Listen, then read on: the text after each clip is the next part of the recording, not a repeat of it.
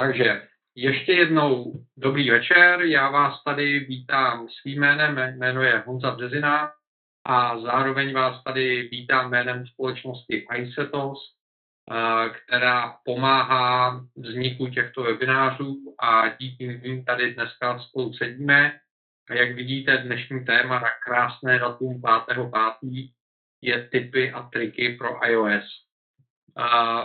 Rád bych tuhletu věc udělal co nejvíc interaktivní, což znamená, každý z nás asi nějaké věci z iOS zná, nějaké věci nezná, takže pokud máte na něco svůj názor, jinou zkušenost, jiný fígl, klidně ho napište do chatu, pokud máte jakýkoliv dotaz týkající se toho, o čem budu zrovna mluvit, případně čehokoliv jiného, co se týká iOS, tak zase okamžitě mi to napište do chatu a já se budu snažit průběžně reagovat a směřovat ten webinář tak, aby jsme zodpověděli co nejvíce vašich dotazů. Takže já si tady vezmu iPad, budeme prezentovat z iPadu Air z aktuální verze systému 7.1.1. To znamená, pokud máte jinou verzi iOS, tak počítejte s tím, že některé věci mohou být trošičku jinak. A zároveň, pokud máte iPhone, tak některé věci jsou jinak, protože iOS je v řadě věcí přizpůsobený, co se týče uživatelského rozhraní tomu, co mu nabízí plocha displeje, jakým způsobem se to zařízení drží a jakým způsobem se ovládá. Což znamená, v případě iPhoneu se vývojáři snažili o to, aby bylo maximálně snadné ovládání jedním prstem. V případě iPadu se očekává, že držíte ten iPad obouruč a tudíž to ovládání je často přizpůsobeno tomu, že ovládáte dvěma prsty nebo jednou rukou držíte a druhou ruku máte k dispozici na gesta.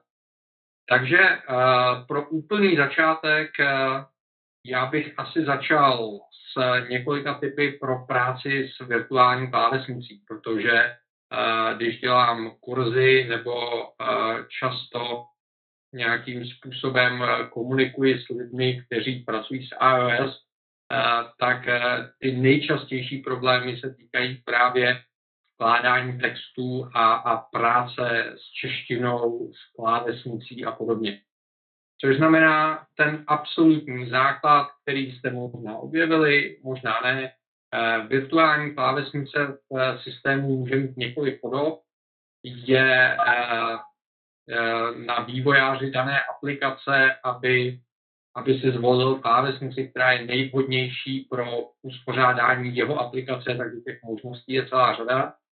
A tady vidíte to základní uspořádání v případě iPadu s tím, že když tu klávesnici chytnete dvěma palci a odtáhnete od sebe, tak se může takhle zminimalizovat pro snadné ovládání dvěma palci. To znamená taková ta SMS-ková generace, která všechno píše dvěma palci, tak může snadno ovládat tu klávesnici této rozložené podobě, zase dvěma prsty k sobě, klávesnici spojíte do té jedné podoby.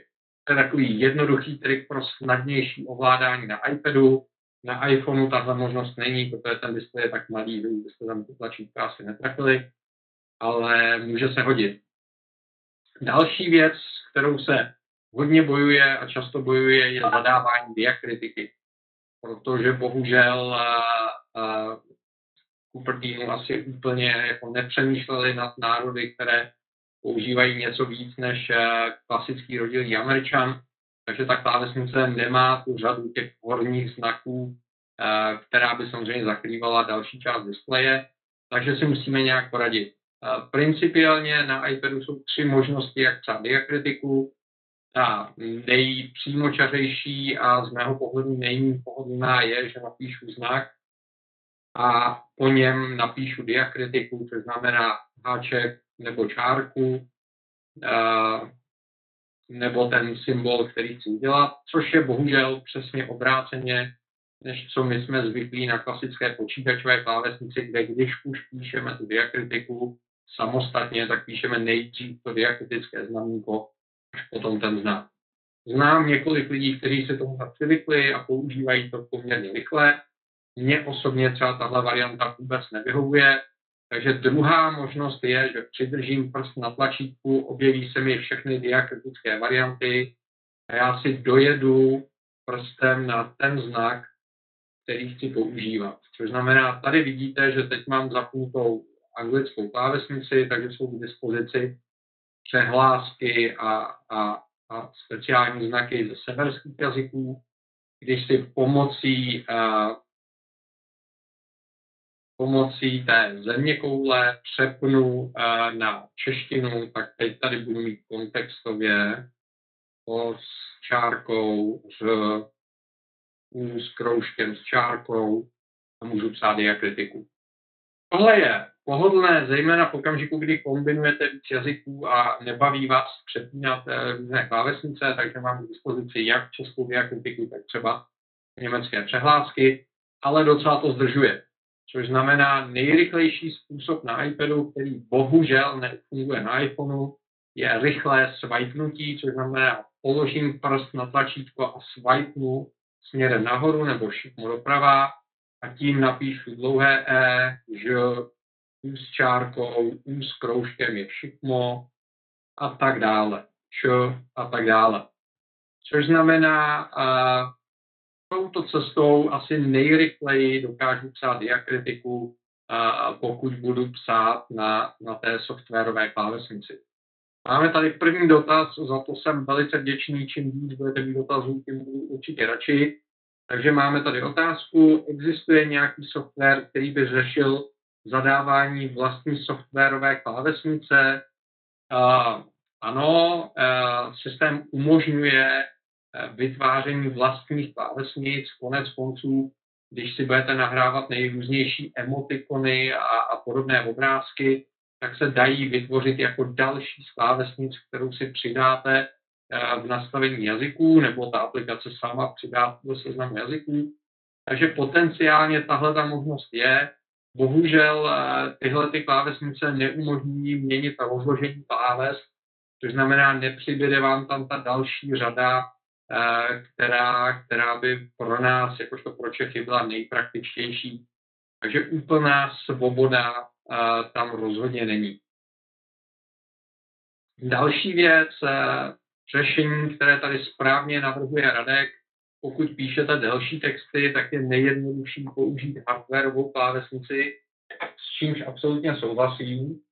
Já osobně jsem zvolil to řešení, že používám klasickou bezdrátovou Bluetoothovou klávesnici od Apple, znamená tak, jak ji znáte od Maca. Tuhle tu jsem kdysi koupil v Macovi mini, je to opravdu ta klávesnice, kterou znáte. S tím, že k ní jsem koupil něco, co se jmenuje InCase Origami. Je to takové to pouzdro, které jednak můžete složit a ohnout, s tím, že pak slouží jako opěrka pro iPad, nebo pro iPhone, anebo iPad na číšku, nebo iPad na výšku a přes Bluetooth spojím klávesnici s tím, že ta klávesnice podle toho, jak mám nastavenou softwarovou klávesnici, bude fungovat i ta hardwarová. Což znamená, když si pomocí tlačítka nastavím anglickou klávesnici, co vidím na tom mezerníku, tak teď mi hardwarová klávesnice píše jako anglická. Když znova tuknu, přepnu se na německou, tak v tomto okamžiku mi ta klávesnice bude psát jako německá.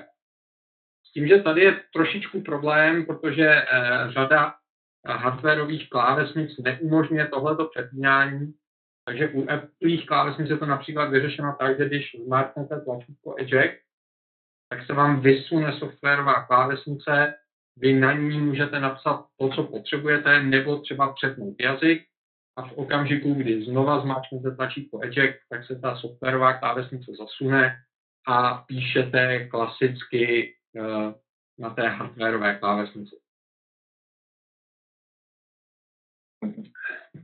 Další možnost, která existuje, co se týče vkládání textu, je Dignation, což znamená diktování, které bohužel není k dispozici pro všechny jazyky. Například pro češtinu není k dispozici. Ale když mám zapnutou anglickou klávesnici, což teď zrovna mám, tak vidíte, že vedle mezerníku se objevil symbol mikrofonu a já když zmáčknu ten mikrofon, hello, how are you, a nadiktuji nějaký text, tak on se pokusí ten text přeložit. Tak koukám, že jsem tam zrovna neměl anglickou klávesnici, o to je to zábavnější a zajímavější. A mám tu možnost tímto způsobem editovat text v tom daném jazyce za předpokladu, že jsem připojený k internetu, protože na to rozpoznávání řeči se používá technologie Siri, což znamená rozpoznávání na serverech Apple. Tak máme tady další dotaz. Jak jsou na tom s podporou češtiny externí klávesnice?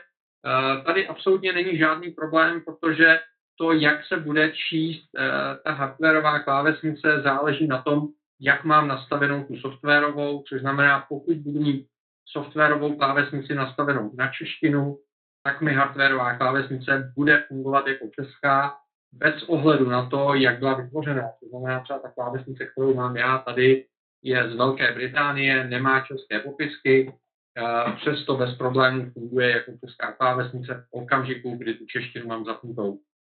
Čím se mimochodem dostáváme k té otázce, kde vlastně se ty klávesnice aktivují a zapínají.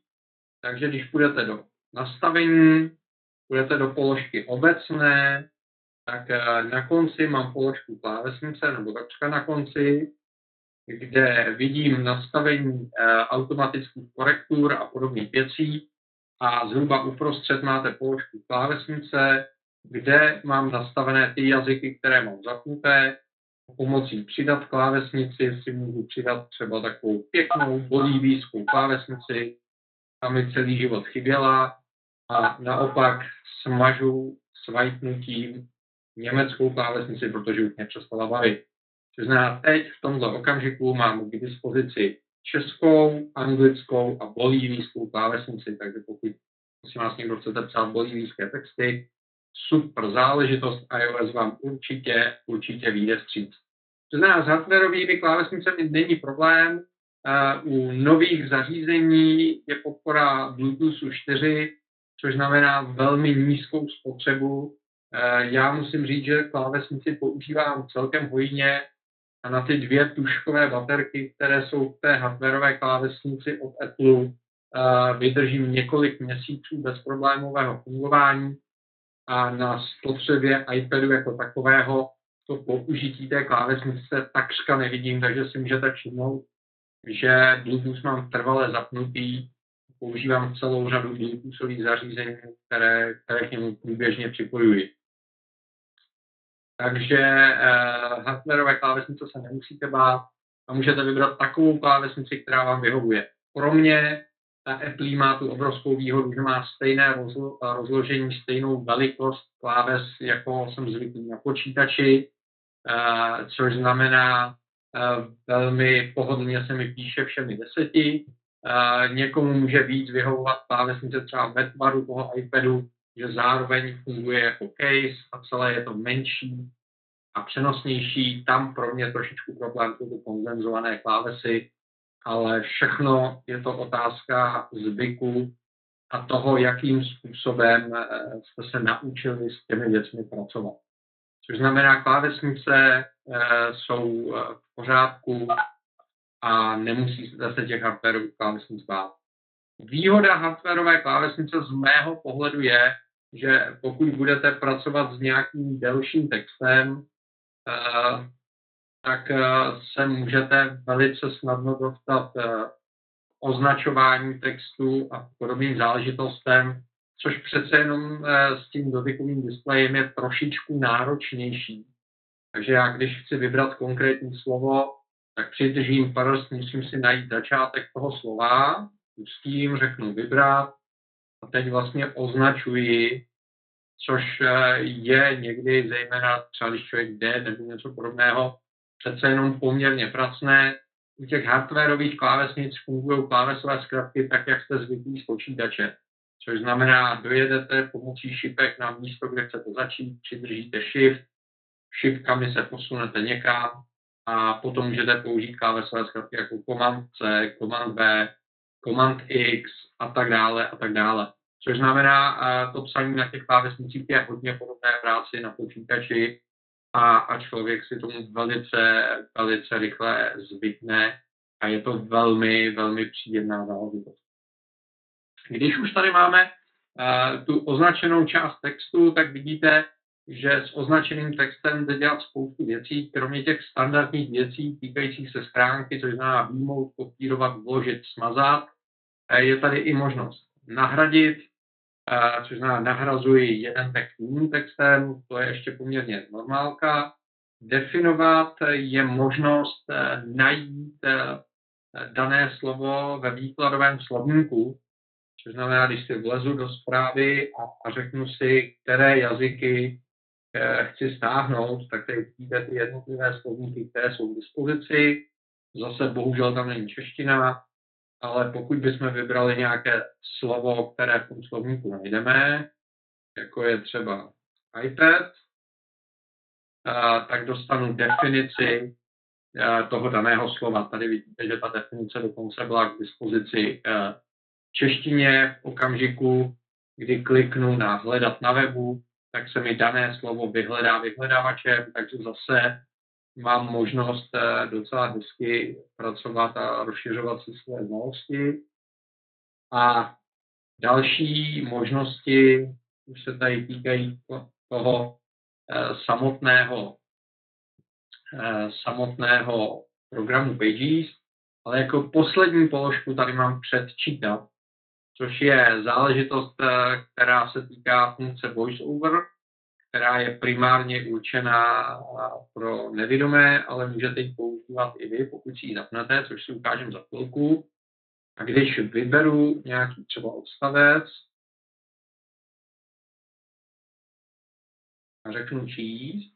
Před pár dny společnost Adobe představila dlouho očekávaný produkt Adobe Lightroom mobile.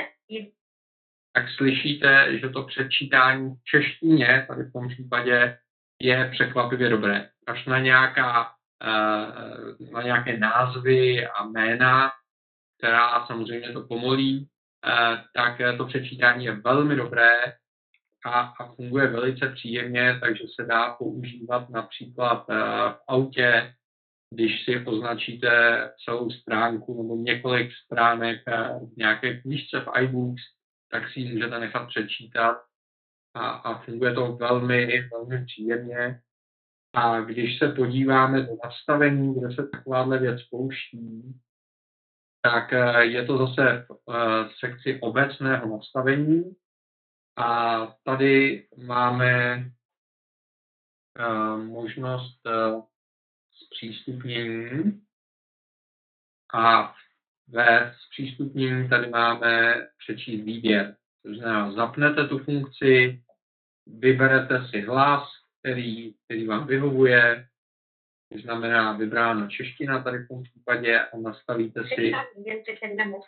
Přečítání výběru přečte vybraný obsah. Vyberete si rychlost.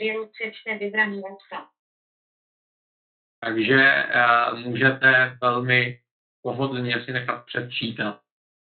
Pokud umíte nějaký ze světových jazyků, tak samozřejmě můžete používat všechny vlastnosti Siri, což je úžasná věc. Siri umí otvírat aplikace, umí telefonovat na kontakty v kontaktech, umí poslat e-mail, který nadiktujete, umí poslat iMessage a podobně, což znamená, to hlasové ovládání funguje velmi dobře, stačí přidržet Home button a pokud tu funkci Siri jako takovou máte zapnutou, což najdete zase v obecném, položte Siri, kde si vyberete jazyk, vyberete si pohlaví, ne, prosím vás, svoje, ale toho, kdo vám přečítá hlasovou odezvu a vaše jméno, tak s vámi Siri bude s oblibou komunikovat a je to velmi, velmi dobrá škola toho cizího jazyka, protože než se naučíte s ním komunikovat tak, aby vám trošičku rozuměla, tak si uděláte spoustu legrace a dostanete velmi dobrou zpětnou vazbu.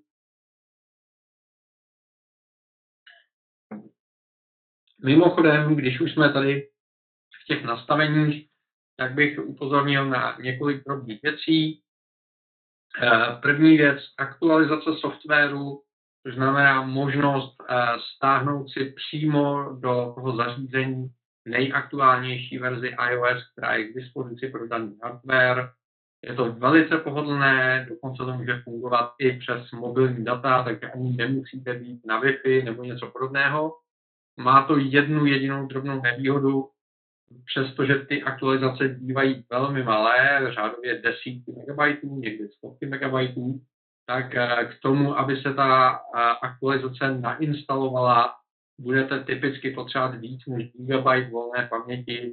Je to z toho důvodu, že vlastně celý ten operační systém se musí rozbalit, ještě jednou do paměti, zaktualizovat, zkontrolovat a pak teprve dochází k přehození těch systémů, což znamená, pokud vám v tom daném zařízení prochází operační paměť, máte tam méně než GB, tak touto softwarovou aktualizací si ten web opravdu nezaktualizujete. V takovém případě ovšem můžete pohodlně ten software zaktualizovat po drátu z iTunes, které to místo nepotřebují, protože si ten firmware rozpadí na počítači a pak ho tam rovnou nahrají jako celek, což znamená, nepotřebujete to extra místo. Takže to je aktualizace a nedostatek místa v tom daném zařízení.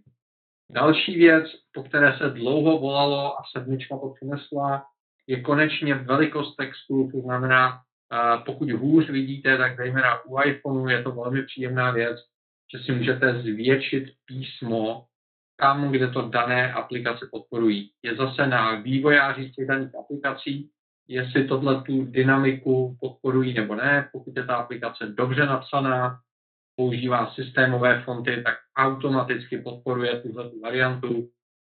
Pokud si tam samozřejmě ten vývojář hraje s vlastními fonty a podobně, tak pak záleží na tom, jestli nějakým způsobem reflektuje nebo nereflektuje tuhle možnost.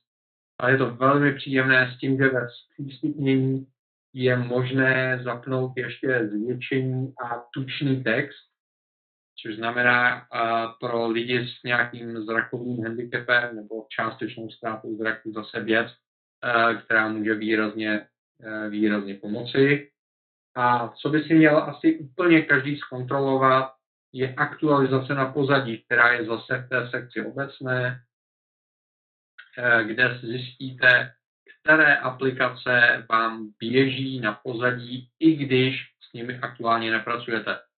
Jak asi víte, iOS nemá klasický multitasking, aby šetřil výkon procesoru a výdrž baterie, což znamená, pokud s aplikací nepracujete, nekoukáte se na display, tak jí systém automaticky uspí a odebere jí prostředky, aby zbytečně neplýtvala výkonem vašeho zařízení a jeho výdrží. Což má ovšem tu nevýhodu, že pak ta aplikace nemůže fungovat na pozadí. Což znamená, jsou aplikace, jako je například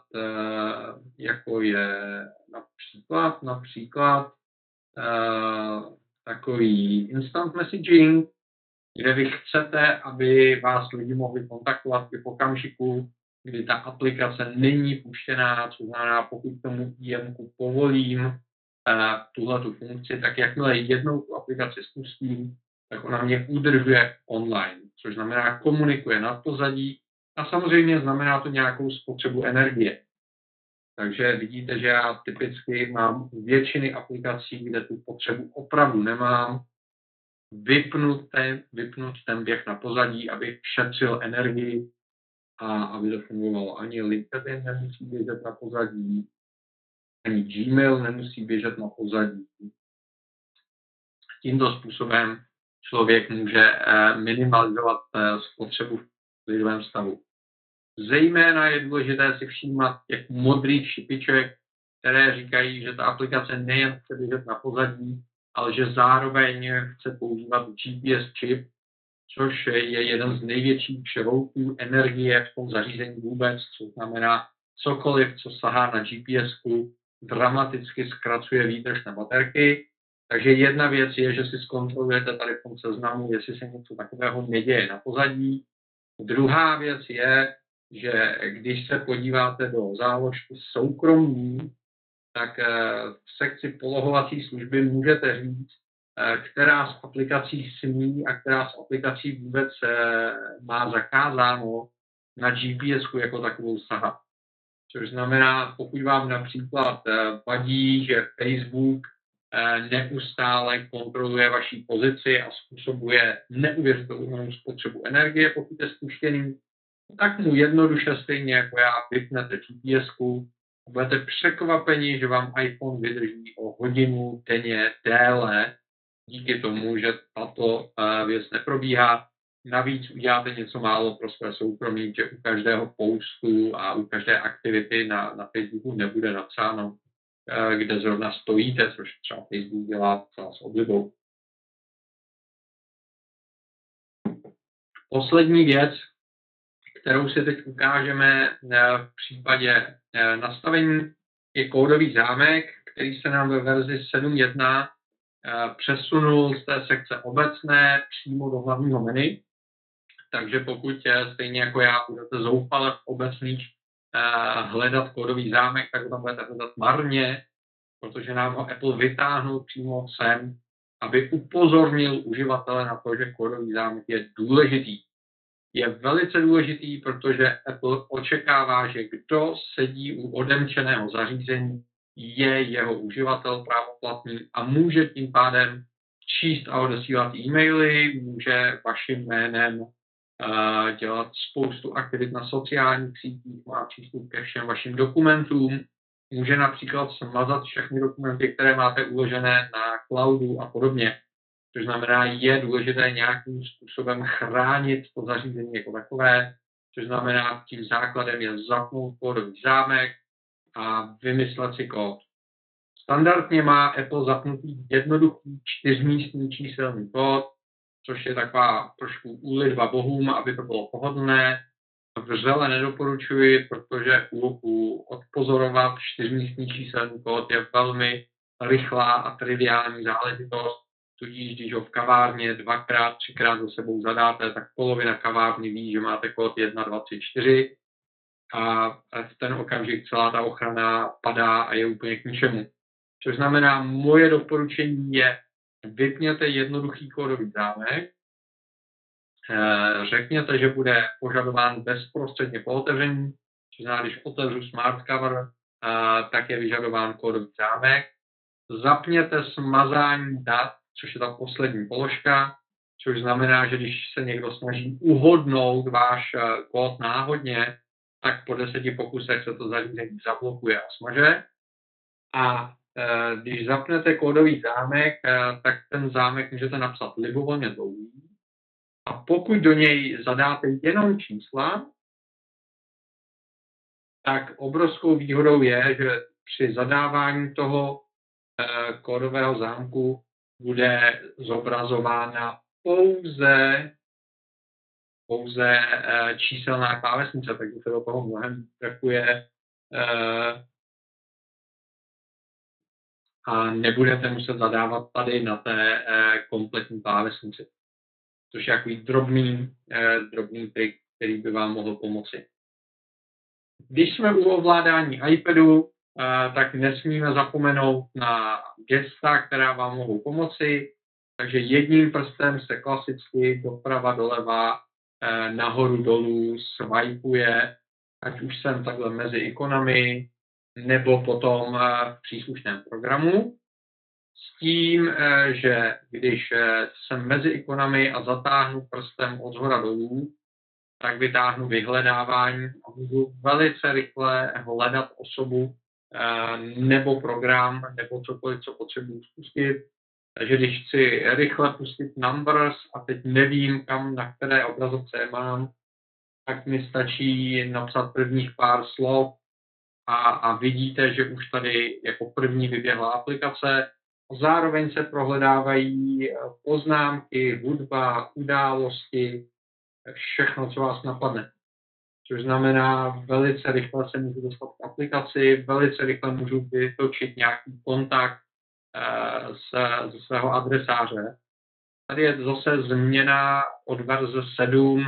Apple začal důsledně rozlišovat diakritiku, takže už když napíšete Březina, tak to nenajde Březinu, ale najde to jen Březinu, takže budete muset sjednotit ve svých kontaktech, jestli píšete s diakritikou nebo píšete bez diakritiky, aby to vyhledávání našlo všechny uživatele tak, jak je potřebujete. Takže to je svajknutí dolů, rychlý přístup k vyhledávání. Další gesto, které mám k dispozici, když vezmu 4 prsty a vytáhnu spoda nahoru, zobrazí se mi multitasking. To zase, tyto více prstá gesta fungují jenom na iPadu, na iPhoneu toto gesto nahrazuje dvojité stisknutí Home buttonu, to samozřejmě funguje i u iPadu.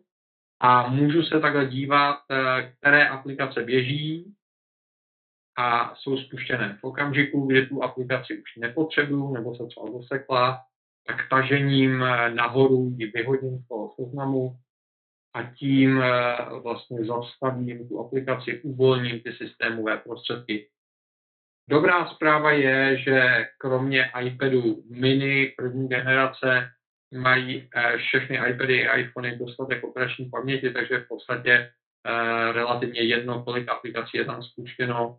Systém je sám automaticky uspává, ale přece jenom není špatné z pohledu výdrže baterky jednou za čas vyčistit tady ten seznam, povypínat to, co nepotřebujete, aplikace, do které se chcete přepnout, stačí ji vybrat a klepnout na ní.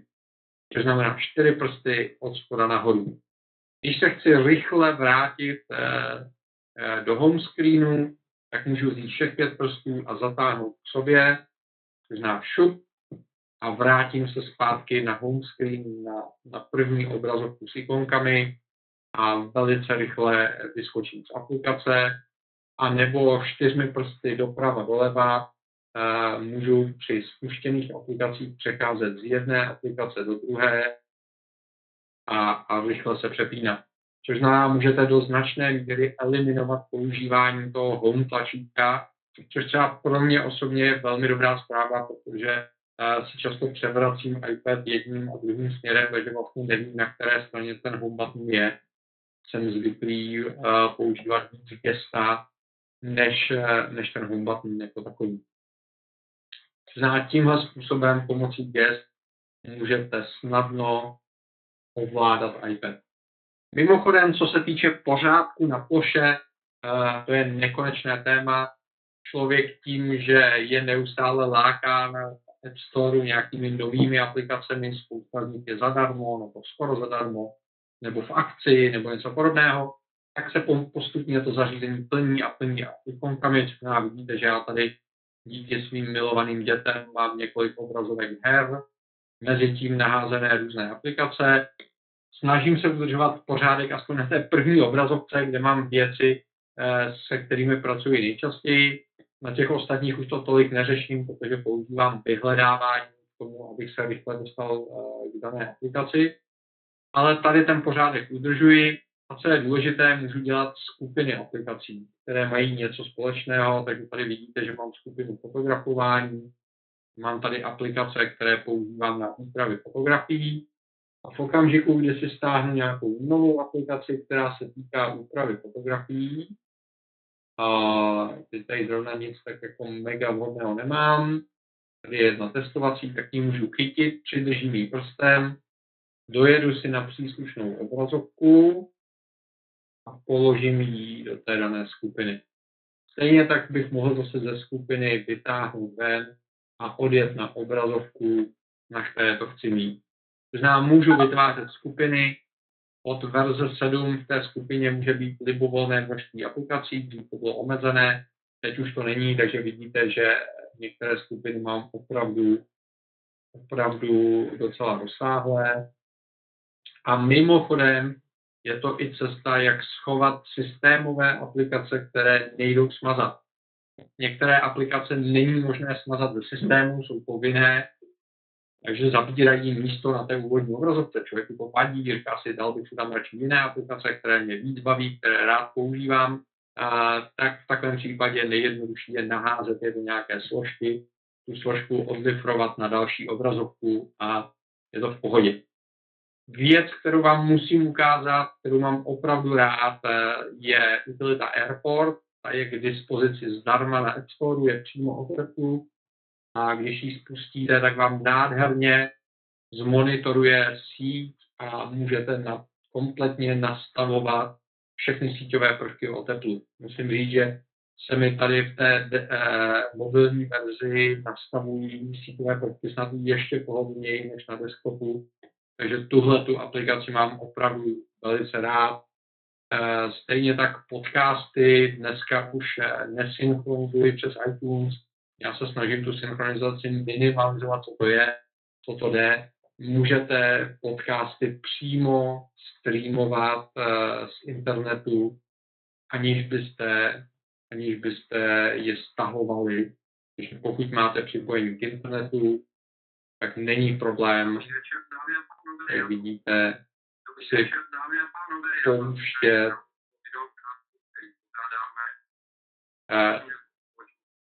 pouštět teď se mi tam krásně zaseknuli.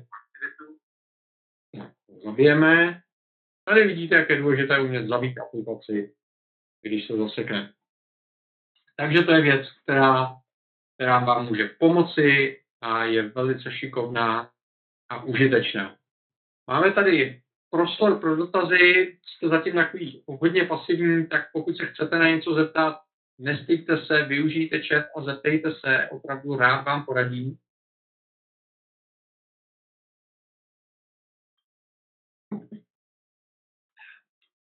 Zatím ještě žádné dotazy tady nemáme, tak bych skočil do kalendáře a super záležitostí v kalendáři, které vás můžou potěšit. 7 přinesla hodně nový minimalistický design, což se někomu líbí, někomu se to nelíbí. To je hodně subjektivní záležitost. Dobrá zpráva je, že v tom týdenním pohledu se velmi dobře manipuluje s těmi událostmi, což znamená, když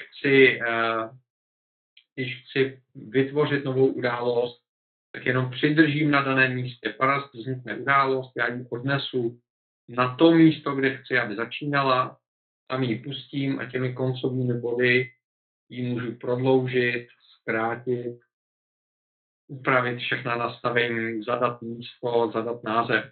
Super záležitost, strašně jednoduchý a funguje to. A pak v okamžiku, kdy mám hotovo a někdo mi zavolá a řekne, já se strašně omlouvám, potřebuji to přesunout ze čtvrtka na pátek, tak stačí tu událost takhle vzít, přenesete, pustíte, je přesunutá na další den.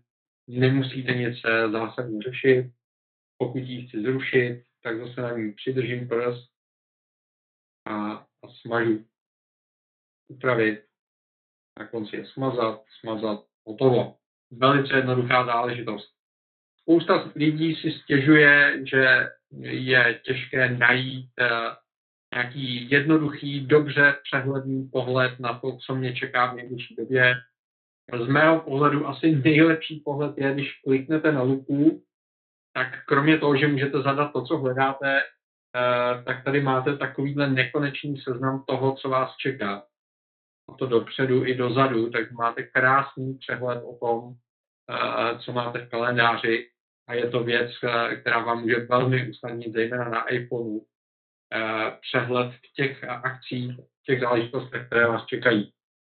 Tak máme tady několik otázek. Doporučil byste nějaký zahraniční podcast okolo Apple světa? Jsou jich tisíce. Já teď v tomto okamžiku bych nerad jmenoval jeden, který mám jakoby ze všech nejradši. Ale Macworld dělá super podcasty, TechCrunch dělá super podcasty a často se věnuje těm Apple věcem a aplikacím a podobně. Dignation, whatever. Ten seznam je velmi dobrý a dlouhý a když si zadáte do Apple Store, tak určitě objevíte něco, co bude vám vyhovovat podle toho, co máte rádi. Tak, další dotaz. Mám nový MacBook, zajímalo by mě, jaký používat kalendář se synchronizací Gmail nebo GCal a iPhone. Technicky za to můžete bez problémů používat systémové kalendáře. Není v tom žádný zásadní rozdíl ani na Macu, ani v počítači. V případě iPadu nebo iOS zařízení je to velice jednoduché.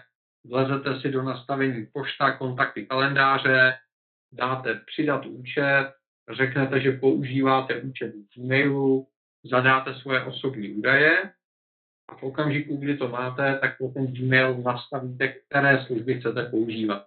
To znamená, když zapnete kalendář, tak začnete používat kalendář v Gmailu. A když to samé uděláte na Macu i na iOS, tak se vám vlastně z obou dvou zařízení pracuje vzdáleně s tím kalendářem a synchronizuje se kalendář s tím GCalem, takže máte všude aktuální data.